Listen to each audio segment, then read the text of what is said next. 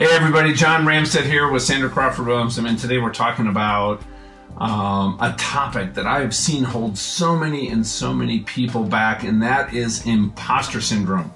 And what imposter syndrome is, if you haven't heard it from uh, uh, about it before, and that is, uh, you know, when we start internalizing um, our accomplishments and we have this fear of being exposed as a fraud, and we don't think we're good enough, or we think maybe some things that have happened are, are just lucky. Um, and what it does, Sandra, it forces us actually to not step out and actually uh, do what we are meant to do, doesn't it?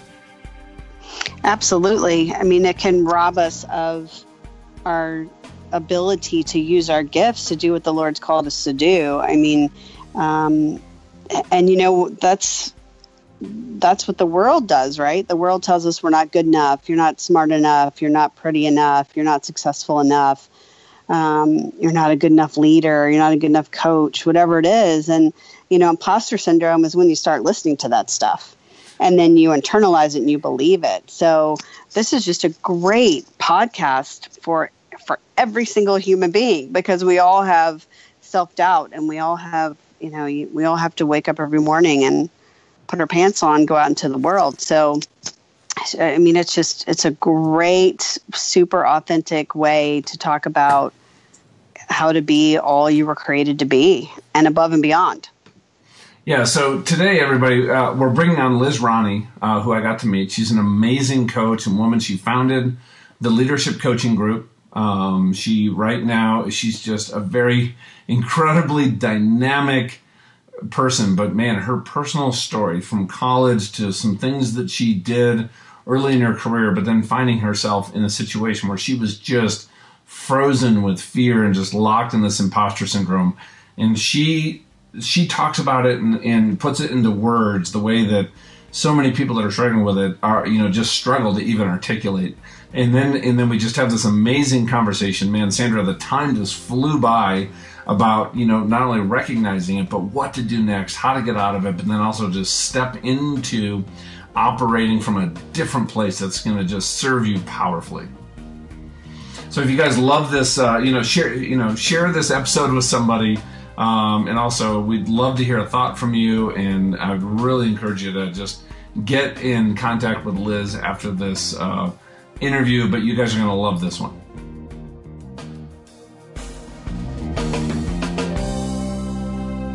All right, everybody. Today on the Eternal Leadership Podcast, I'm excited to bring a, a new friend of mine, uh, Liz. How are you, Liz? Awesome, John. How are you? Awesome. Liz Ronnie, she has the Leadership Coaching Group podcast. And we met through a great friend of ours, Darren Shearer, who has uh, a book publishing. You and he push, published your first book and a friend of ours, Ford Taylor's book, and that's how um, I'd actually met Darren through the podcast quite a while ago. And as I got to know you, Liz, and heard your story and everything that you've been through um, at your age, I'm like, oh my gosh, we we have to have you on to share some really powerful things, um, just about this journey you had from college to to kind of exploring the world, but just really kind of getting stuck in what I call this trap of mediocrity that so many find us in. Uh, ourselves in in the world. Uh, I actually saw a study that Barna did recently um, Sandra and Liz, that said 87% of people are just unfulfilled with their life. I mean, that is a huge number.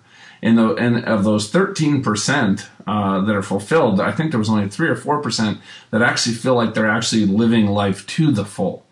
And so we have a lot of work to do. And I know that this is a an area that just you experienced personally, Liz, that you went through some really some stuff, we'll call it, right?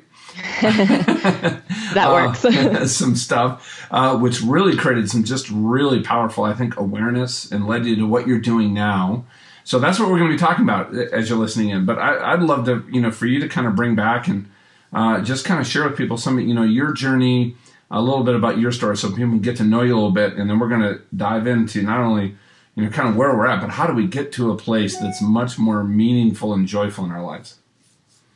Yeah, absolutely. And that's what it all comes down to. So I'm very happy to st- share my story with um, you and Sandra and your amazing listeners. But at the end of it, the whole point is that going through these things really helped me learn how to get closer to that 13% to be a little more fulfilled with life and then to show other people how they can get there too. So some of this stuff is kind of heavy, but the reason I'm sharing it is because there's a very happy story at the end of it. And I think that there's a lot of really good lessons at the end of it. So I just want to start with a high note because I think that's important. Yes. Uh, so yeah, what I had kind of an interesting um, experience, and, and, I didn't think it was that interesting at the time. But um, when I was younger, I was in college. I was very blessed, very lucky to spend a year of my undergrad in London um, and finished uh, school in Denver. And then um, I moved to South Korea to teach English, which had nothing to do with my business degree. And after that experience, I just felt a little bit behind. You know, I had just pursued this private education for business and thought that I should be doing the business world thing. So I just jumped in and kind of took the first job that took me. And now I got to ask you a question though, because here's here's a uh, you got all this potential. You've just put in all this time into school in London and at Denver University, which is a, I mean that's where Condoleezza Rice went. It's just an amazing institution. Instead of jumping into business, though, you followed your heart and went to Korea um, I mean, that's that's like a, kind of a left field kind of thing. I'm sure your friends are like, Liz, what are you thinking? So, I, I, you know, before you get into, you know, jump into the what happened in the corporate side, what, what was your thought process there? Yeah, so it, it, it was an interesting one, and I have no problem admitting that most of the stories that I'm going to tell you early in this show. Um, they probably came from a lot of lack of experience and a lot of moving before thinking. But I had a really amazing time modeling throughout college. So I had some really great, really well-known uh, modeling contracts. I mean, I was on Yahoo and Absolut Vodka, and you know, I had these these really great um, experiences with some jewelry companies, um, Carolyn Pollack. Really amazing things. But I kind of put myself in a world where it was a little superficial and I felt that it was a little shallow. And so after spending some time in London, um, I really got bit hard by the travel bug. So when it was coming closer to graduation, I thought, you know, I should really travel a little bit more and see some more of the world and get some experiences beyond what just feels like not enough. And I remember reading a book about writing a book, which was something that was always on my heart to do. And it said, you have to write about what you know. And there wasn't much that I felt like I had to share. I, I, didn't think that I knew enough, and I knew that I needed some more experiences. So I was putting my CV out there um, to all these Euro job sites, and I had no luck whatsoever getting a job in Europe. But then Korea kind of popped up, and, and I always say Korea picked me. So they were looking for native English speakers, and really all you needed was a college degree from um, an English speaking country. And so I thought, well, this this does seem like sort of an interesting opportunity. And there was a very small town in rural South Korea that n- desperately needed some help with some English teachers. They didn't have a lot of money, and there weren't a lot of Westerners there. So I decided that I would be their person. And um, it all moved very fast right after graduation. Um, I think about two months after, I was on an airplane to South Korea um, to a very small town that's known for uh, growing ginseng. And that's about it. So a small farm town. And uh, that was a hard experience, John. I have to tell you, um, I didn't speak Korean uh, going into this experience. I didn't know much too much about the country but they're lovely people. They're so warm. The children were amazing. And that was probably one of the most grounding experiences of my life that made me very appreciative of the things that we have a tendency to gloss over in our everyday lives. Yeah. Plus, you had to learn a love of kimchi too, didn't you? I didn't know there were so many types of kimchi. and and from what I understand, you you sort of changed your philosophy a little bit while you were there. Yeah, it did have a pretty big impact on me. Um, a lot of philosophies, I think, changed while I was out there. First and foremost, um, I think I think that it gives you a little bit of a grounding when when you put yourself in situations where you know that you're not in control. It reminds you who is, and so I spent a lot of time in prayer, and just really kind of getting back in touch with my value system after college. Again, I, I was kind of in a superficial world. So that really brought me back down to my core in that regard. Um, I probably could have used a little more time doing that at that age. I mean, I, I was barely 21 while I was there. But um, yeah, that did help kind of shape my philosophy, not only on myself, but having a global perspective. And, and I think when you travel, and you put yourself it can't be a week long trip right when you put yourself in a situation where you live where the native or local people live you experience life as they do you you learn that you just have to watch and and let other people show you the way that they do things and that was probably one of the most formative things to changing my career to being a coach that could have ever helped me because I couldn't have all the answers. I had to learn how other people did things. I had to learn to appreciate that and see that they had a, a, wealth of experience and knowledge that I had no idea even existed. So yes, I'd say that was very formative, Sandra. Absolutely. Yeah, it's it's interesting when you get to a point in your life when you realize you're not all that. I mean, if I could just summarize that, I mean, I had that experience when I was in Manhattan on September 11th. Um, you know, I thought I was all that, and then in that very moment, you know, you realize everything you're chasing and everything you've worked for is literally blowing down the street. So, you know, you're in you're in Southeast Asia teaching people English and all of a sudden you realize, wow, you know, I went to a great school and I'm pretty smart and I'm pretty cool and all that, but wow. You see yourself I think in a global perspective rather than a you know, a small pond perspective. Um, and that that change in outlook of how significant you are is is pretty profound. Oh, absolutely. Wow, I can't imagine being that close to 9/11 when it happened. That must have been terrifying.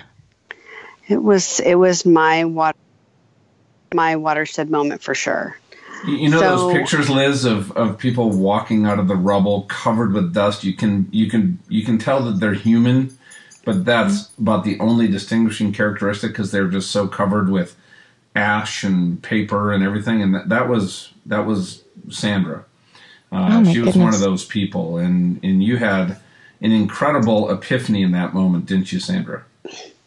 I did, and it sounds very similar to what Liz is describing. You know, I I had my rule was no pets, no plants, no boys because I was going to, you know, conquer the world of business and was doing pretty well. It made the cover of the Wall Street Journal at 34, running a global company, and um, that moment, as you know, that that first tower collapsed, we all turned and began running north, but the the gray cloud um, caught up with us. And in that moment, the Lord just, oh, I just had this clear, you know, I don't think He spoke to me out loud. I think it was just, you know, His still small voice in my head was, everything you were chasing, you know, an hour ago is now literally useless and blowing down the street because there were millions of pieces of paper and currency just blowing in the wind.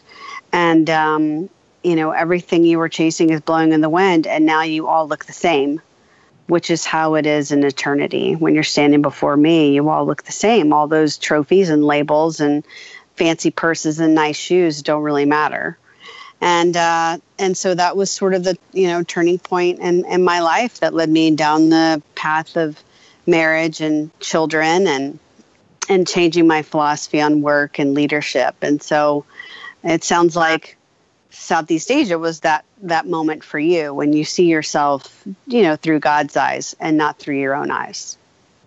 I'd say it was the tip of the iceberg, but wow, yeah. that going through 9/11, I mean that's such an extreme I'm I'm so grateful that that you were okay, and and I can't imagine how long that would have taken to just emotionally uh, decompress from. Uh, that that's that's really that's really big. Um, and Korea wasn't wasn't that intense. Um, the corporate world sort of did that to me in a in a, a brutal way later, but um, but you're right. It, it, did start. It did start that thought process, and and uh, it it does give you perspective. Absolutely. Well, let's talk about that though. You come back um, from Korea and you go into the corporate world, and um, you know you're feeling great. You've got this great background, and you know super smart, and and have these great experiences, and you know. But the the corporate world wasn't all it was cut up cut out to be in in the beginning for you, was it? It wasn't, and you know, I take a lot of responsibility for that to to some extent, anyway, um, because I started working for one of the worst types of corporate environments that um, I eventually learned to know. And I fell into all the traps that a person without vision and focus can fall into. So I largely took the first job that took me without checking to see if the organization's values aligned with my own. So if I had one piece of advice to offer to someone who's looking for a new job, regardless of the level of career they're in, that's probably the first thing I would say check out and check out very closely. Um, because in my case, they, they very much did not. Uh, the employees I worked with were, were crude, they drank too much, they were ethically unstable, and quite frankly, they championed stabbing anyone in the back if it meant that it would get them ahead. Uh, to some extent, I started to copy some of their behaviors in certain ways, but in my naivete, I didn't realize that there were certain rules for some and less flexible rules for others, and, and I wasn't some of the chosen some. Uh, I'd say I compromised my time completely with work. I became very ill. I was underweight, which isn't something that I ever thought I'd consider negative um, until other symptoms started showing up. I mean, I, I didn't know that I was depressed probably until very recently. I don't think I understood exactly what depression was, but uh, I broke out into shingles. I developed gout. Basically, my 25 year old body was acting decades older than it was. And I truly believe that if my physical state didn't kill me, my emotional state would have led me down a road that most would consider unforgivable.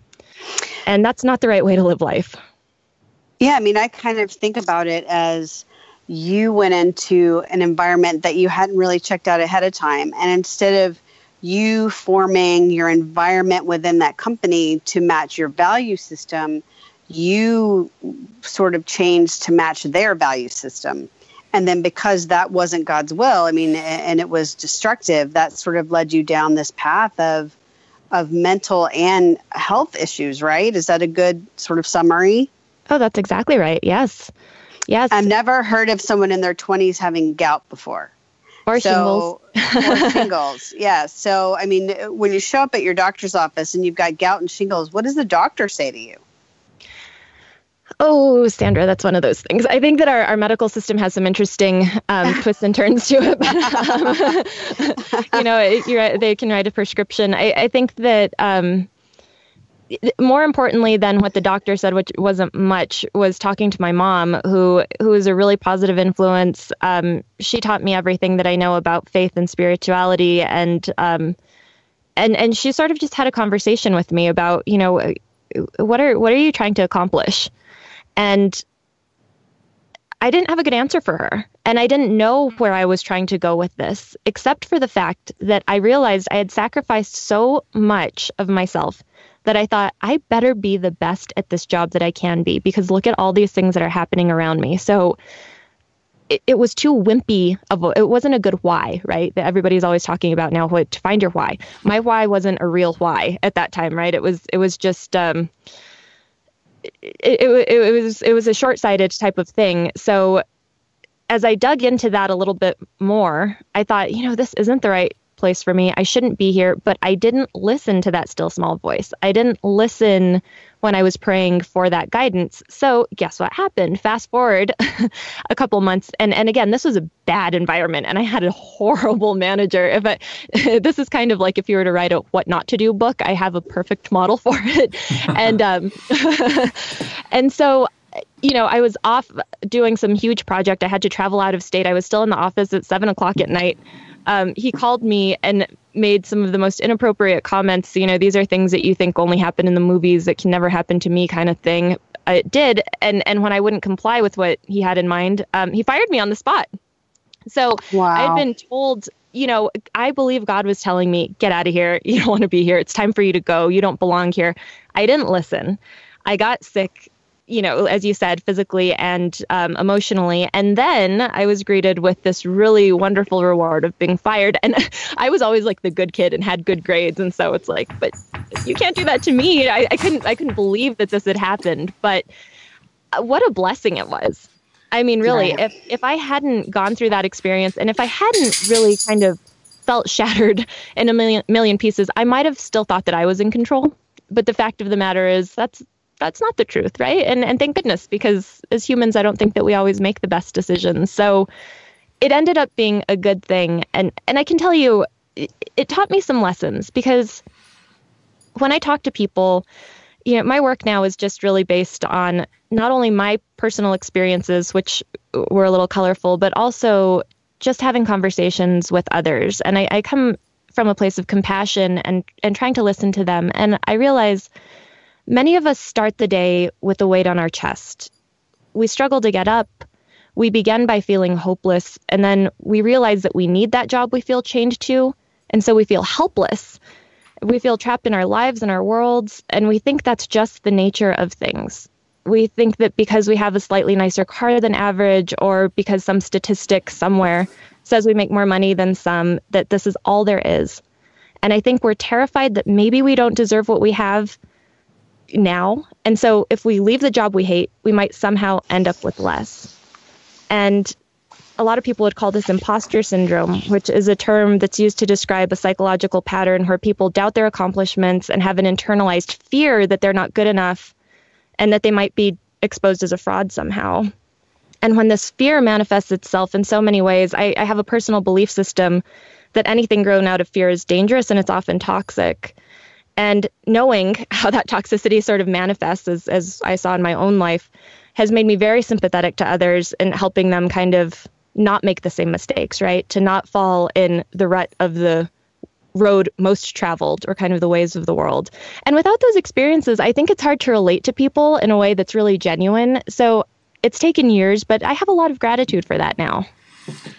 Well, Liz, I'd, I'd love to unpack that a little bit, right? This, you know, the question I was going to ask you is, hey, because I've been there, right? You're stuck in this situation and you didn't listen to that internal voice. You talked about kind of the imposter syndrome, but this mindset that almost kind of grows out of fear that then kind of becomes our our this this flawed operating system that we're working out of. Um, what you know you got fired um, what do you think shifted the most and maybe your you know the internally that allowed you to because i know the next organization you went to was a much different experience and then that led you into coaching um, you know people that can just relate to what what you just shared right now what are and, and they're not fired yet or maybe they're not going to be fired but they're stuck they're not listening you know, uh, Sandra, I know you've you, this the, you've been in that same situation before. Let's help people out listening. Like, how do we get unstuck and start listening so we can actually move into something better? Yeah. Um, so I think there's a couple things. I think one, again, figuring out that why, figuring out what what do you really feel like you are here to accomplish in this world? And sometimes that's hard because when you're head underwater, it's hard to see those things, right? And I'm very sympathetic to that. So one of the things that I coach people on is finding those bright spot moments. So there are those times when you just feel like, hey, this is what I'm supposed to be doing. I'm relating to people. I feel like I'm doing God's work. This feels blessed. It's the right thing to do. Even if it's not your day job, even if it's not, you know, on a regular basis see when you have those moments and write them down. It sounds cheesy, but really write them down. There's things in cognitive psychology that say that it really helps us process when we write things down. And look back on those and kind of start to identify some trends. And those are sort of your bright spot moments and see if you can replicate some of the events or interactions when you had those bright spots. I think that you get to a place to say, hey, I'm supposed to be here to help people, right? So then you do the five whys ask, well, why is that important? And then ask yourself the why four more times. And you get to this core element of really understanding, hey, here's my calling. And it can help to work through. I mean, with me, I, I worked with my mom, right? and she helped me figure that out. But you can use a coach, you can use a good friend, you can use a parent, whatever. I do think that it helps to have that conversation with someone because they won't let you take the easy answer. that was true for me. They just help you push yourself to be as intellectually and heart centered in this exploration as you can be. And um, so I think that's the first thing. Really figure out and, and get help with it, but figure out what you want to do with this world and get in touch with those values. And I'd say no matter what, that's going to be a first step. That's awesome. And how, how, about you, Sandra? I know you've been stuck in those some of those same same same places in life at different times. Yeah, I mean, I think you know the imposter syndrome is very, uh, very alive and well in in a lot of executive women's lives. Um, you know, because we're hardest on ourselves as women. Um, you know, we often don't look like everybody else in the room. We often have other responsibilities that other people don't have, and and so I can definitely relate. And I will tell you, um, it's going to sound so simple, but I surrounded myself with a group of encouragers. I mean, they're Sandra cheerleaders. They're Sandra encouragers, cheerleaders. They pour, you know, they sort of just tap me on the shoulder and remind me, you know. Um, I have one I met with last week, and she literally had printed my bio off of my website, and she just said, I want you to read this out loud. And I read my own bio out loud, and I started weeping because you know you go through your daily life and you're you're trying to do so much. You're trying to be a wife and a mother and it's teacher appreciation week at school and there's three school programs and two nights and this and that and the other and the baseball tournament and my clients and the podcast and my house is a mess and my car looks like you know a family of 17 are living in it. And at the end of the day, you just sort of feel like a failure, right? Because none of it is as as well as I would like it to be. Because I'm an you know I'm a perfectionist. I want things to be amazing. Um, and so I read that bio out loud, and I and it was just this moment of wow. Um, and so you know I think people out there that are listening to this, go create your cheerleader squad and you know three to eight people that just love you and are going to support you, but that are also going to be tough with you and and say, you know what, stop feeling sorry for yourself, suck it up, get back out there, right? Um, and and so that is something that I recommend for all my clients. You know, let's make a list, let's find your cheer squad. Um, and then the second thing I always have to remember is go back to God's word. Go back to, to God's word and you know the the verse I've been focusing on this week is, um, uh, you know, Romans 12, 1 through 6. And, you know, we're talking about we're, we are offering ourselves as a living sacrifice and that we're not to conform to the pattern of the world. Um, and that verse is all really about giftedness, right? Think of yourself with sober judgment in accordance with the faith God has distributed to each of you. Um, you know, we form one body. Each member belongs to all the others. We have different gifts according to the grace given to each of us. So if your gift is prophesizing, then do it. If your gift is this, then do it. If your gift is this, then do it. And so, you know, I have to constantly go back to God's word and go back to Ephesians 2:10. You know, how did he create me? What did he create me to do? And I better get off my butt and do it right? That's my that's my Sandra version of Ephesians two ten. so you know, so those you know, find my cheerleader squad, um, and and go back to God's word and just try to always remember the purpose because you know we're we're just here for a speck of time, and so we have got to to look at this as a sense of urgency, right? And and that there's no time to sit around feeling sorry for ourselves. There's no time, you know, to wait for somebody to ring our doorbell and say, here it is. Here's God's will and purpose for your life. Here's steps one through 712. Go do it. I mean, that's not going to happen. So, you know, people need to discover their gifts. They need to define what that giftedness is, you know, eh, wherever it's planted today and they need to develop them. I think that's that's something that, that you know, if I had to come up with a third thing, find your cheerleader squad, go back to God's word and remember why you're created. And number 3, develop your gifts because I think sometimes we tend to say, "Oh, well, I'm a I'm a gifted speaker. God gave me that gift." Well, guess what? You can always get better.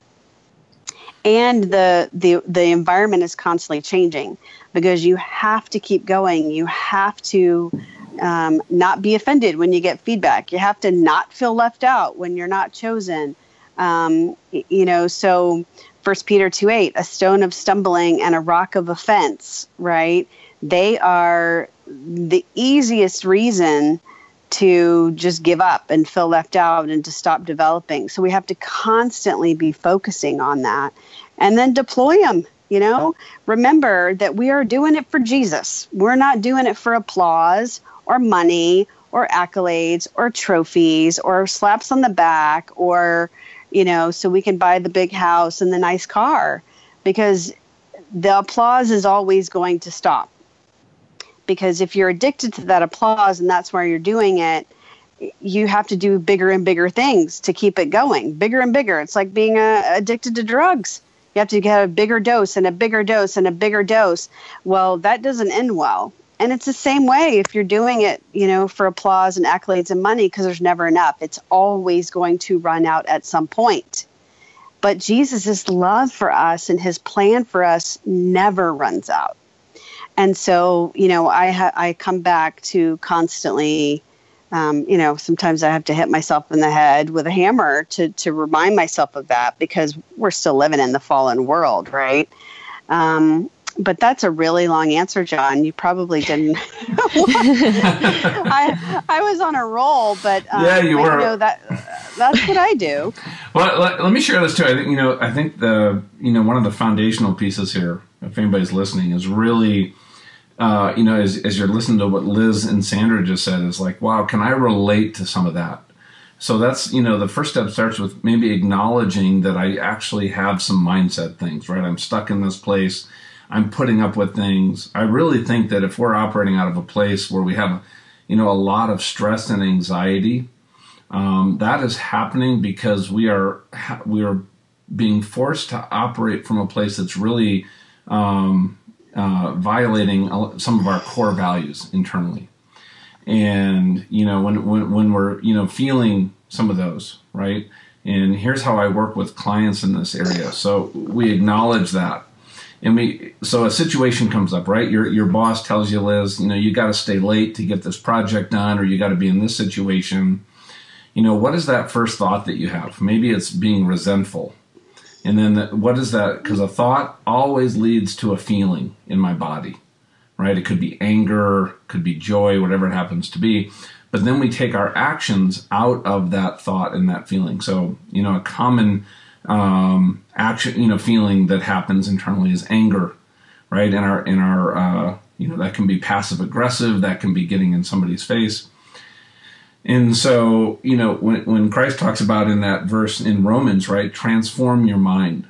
And how to transform your mind sometimes is really challenging. So, what I have clients do is, is write down as they notice these. Uh, people think that anger just happens. No, there's a, something that precedes it. There's a thought. It's how I react to a situation. A lot of that's informed with our, our you know, how we're thinking, our life experiences, our identity and if I write down what is that, and, and this comes from transformational leadership, but our, our, that thought, that feeling, that action that I just took, and then I then I write down what is the outcome that action had on maybe my my marriage, my kids, my my business, and was that something that served me well with what I'm trying to do, or not? And what I had to do is actually write down a different how, when that same event happens next time.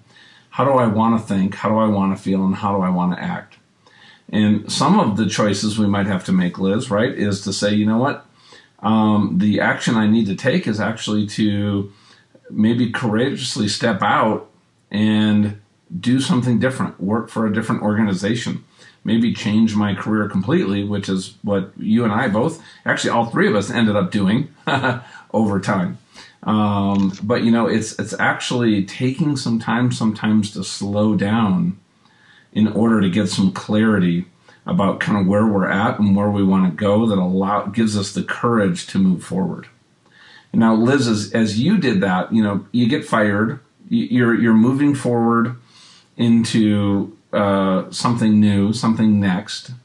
Um, you know, how did you approach that? Different? Did you approach it differently this time than you did the first time? Oh yeah, yeah, absolutely. Share a little bit about how you did that. Um, so that's that's like the highlight of the story, right? It's like you do things wrong, but you learn from it. So okay, it's not so bad this time. But um, I, it, completely in line with what both you and Sandra were saying um, is both getting support from good people and changing mindset, and that's exactly what I did, and I agree with you both completely on that. I needed to know what I wanted to achieve. Uh, but on the flip side, I needed confidence to believe that after falling very hard and proverbially shattering into a million pieces, that I could get up. So by having, you know, I spent a lot of time in the Word, a lot, um, with my mom, with some really good family friends, um, and they they helped build me back up so that I could not only just get up, but do something more than I'd ever done before. And even after being treated so horribly by other people, realizing that I needed to dedicate that work to other people. So all of us are different, but we, uh, Sandra, John, you and I, and the audience that I believe would listen to your show have something radical in common. We have a common belief in a higher power. We have an inheritance of God given blessing. And therefore, we have a responsibility to be of use through God's direction and to help take care of his children, which are on this earth. So I, I believe that, and I believed that then. So I had to spend some time thinking about what that meant. And when it came from a place of responsibility and a place of abundance, all of a sudden I realized there was so much more to not having a job didn't matter, you know, not having a perfect resume all of a sudden didn't matter. There was something that I was supposed to be doing that I could do for other people. And imagine the people that had it worse than I did. Or mm the people that have so much more to offer and they don't have to go through this pain. It was really hard to get up. But I was really lucky because I had people there that just loved on me and not everyone has that all the time. And so then it was it was really important. It was sort of like a mission, right? so um I, I guess that's that's sort of what it what it was for me. It, it, made me realize that I'm supposed to help others not to experience this pain, to help them find their vision and their purpose. And you know, they say by teaching, you really learn. so as I was talking to some younger people in my life and, and some others that would listen to me um, periodically, it helped me really develop that vision and develop that mission and realign with my values by helping them do it, right? So by extending a hand to someone else, they really end up teaching you and helping you a lot more. So I, would say that was sort of the the pivoting point for me. By doing that and doing the work and realizing what was important, um, it just helped really solidify that new mindset and that new sort of mission based life. And so sometimes you just have to get to work, even if you don't know, like Sandra said, you don't know every single step, right? But you can at least leave. you can take the first step. You may not have arrived yet, but at least you know you're on your way and just sort of trust that the light's going to shine where it's supposed to. And, and I can at least speak personally and say for me, it sure did. Yeah. Now, now Liz, let, us make an assumption. Uh, the people out there take the time. We, we wrote an, we think it's so important. We wrote an ebook on how to find your core values. And I think, uh, you know, that, that really informs kind of who we be as a person because that should inform the doing, right? And I think we have to get that in alignment with our passions, our gifts, our strengths, um, our skills.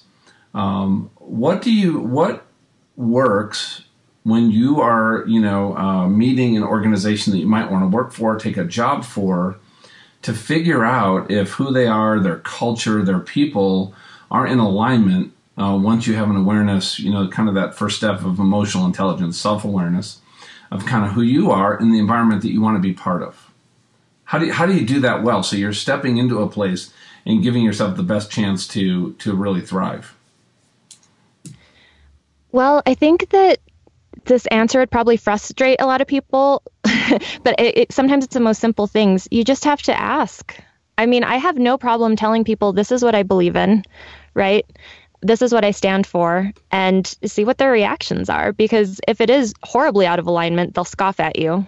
Um, for the company that I had a bad experience with, they outwardly fired our secretary because she uh, had a very strong Christian faith, and they said that she was a liability, not to her. After they fired her, when she left, they were like, well, she's a liability, so that just saved us.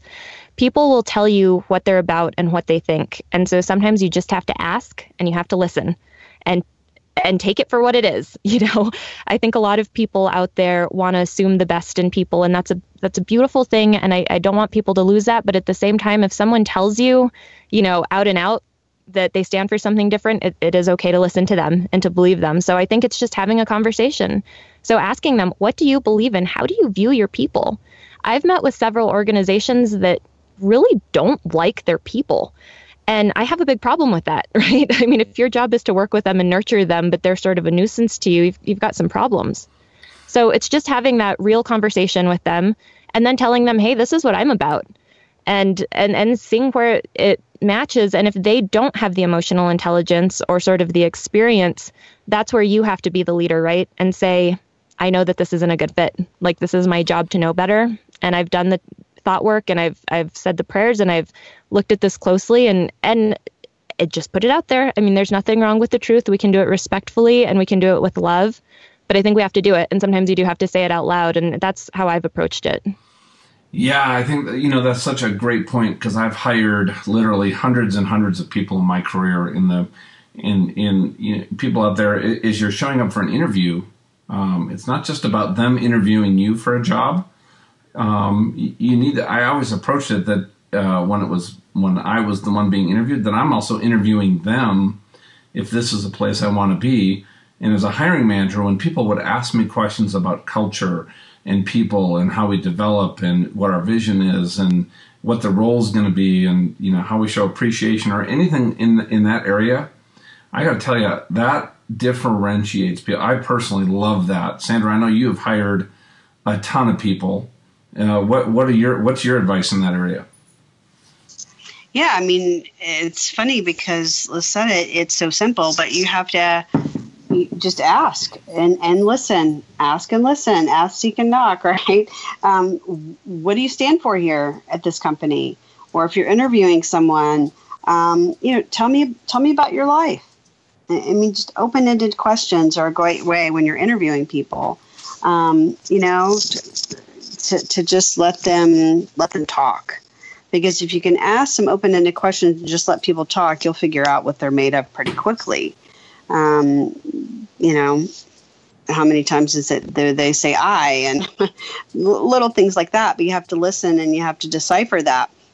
You know, it's, um, I completely, I had a very similar experience to Liz when I took a job out of, um, I, I kind of panicked. I was maybe in imposter mode and I kind of panicked and, and took this, you know, job because it was a great title and great money and it was, it was uh, an easy commute.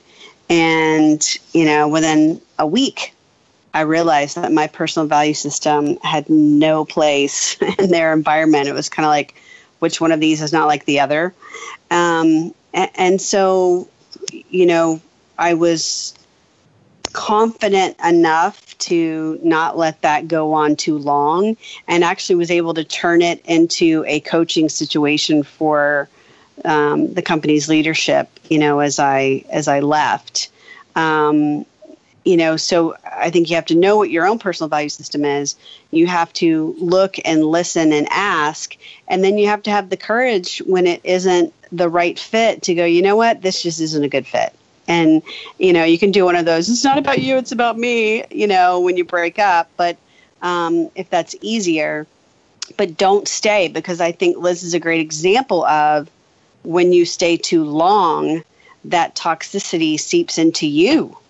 And um, you know, we we want people to learn from her story, and and not have to go say, "Hey, I think I have gout at you know 26," because that is not healthy. Sure isn't. no, and then you then you can't wear any of those cool shoes. so, so, so, Liz, how do people get in touch with you? How do they find more about what you, you know what you're doing now as a coach? You're working with some incredible organizations. I know you and I have worked with some some common clients that have some huge needs, and I know you're you're really moving the needle in uh, in some of these big cultures, uh, some big leadership challenges with just how you're approaching working with them. So, how, how do people get in touch with you? Oh, thanks, John. Um, well, they can always go to our website, which is under construction, and like with so many things, um, will hopefully soon be up and, and revamped. But our website is just the leadershipcoachinggroup.com. Um, there's two G's in that coaching group. Um, we're also on Instagram and Facebook under the same names. And um, yeah, you can just always send an email to info at the leadership coaching group and check out our podcast, uh, which is on iTunes and whatever your favorite uh, podcast platform is. Awesome. So, just you know, as we wrap up, as people have just been listening to this whole conversation, I can't believe we've been talking so long because it's been just awesome. Uh, what just final thoughts, Liz, would you love to to to leave with everybody? Uh, well, I guess what I would leave with everyone is that you have something so important to offer and don't minimize that, whether it's a sense of humor or a compassion for people, whatever it is.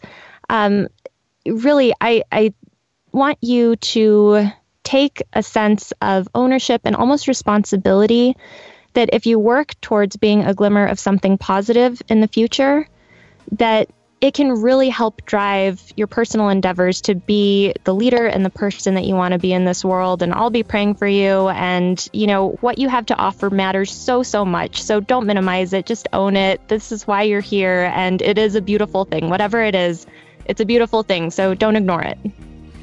Oh, what a great way to wrap up. And I'd love to everybody to kind of just join the conversation. Just go to the, uh, Eternal Leadership Facebook group will have a post on this. It'll also be on our uh, link to the show notes for everything that was mentioned here. And we'd love to just hear about your story, uh, what you're going through, and anything our whole community can do to just help you take that next step forward into that. I think that future that where you're just fully alive. Um, that's where we just love to see every we'd love to see everybody who's listened to this podcast part of that that 13% that's just tapped into the life God wants us to live. So Liz, thank you. Sandra, you guys were awesome. Uh, what what a great show. Thank you guys so much.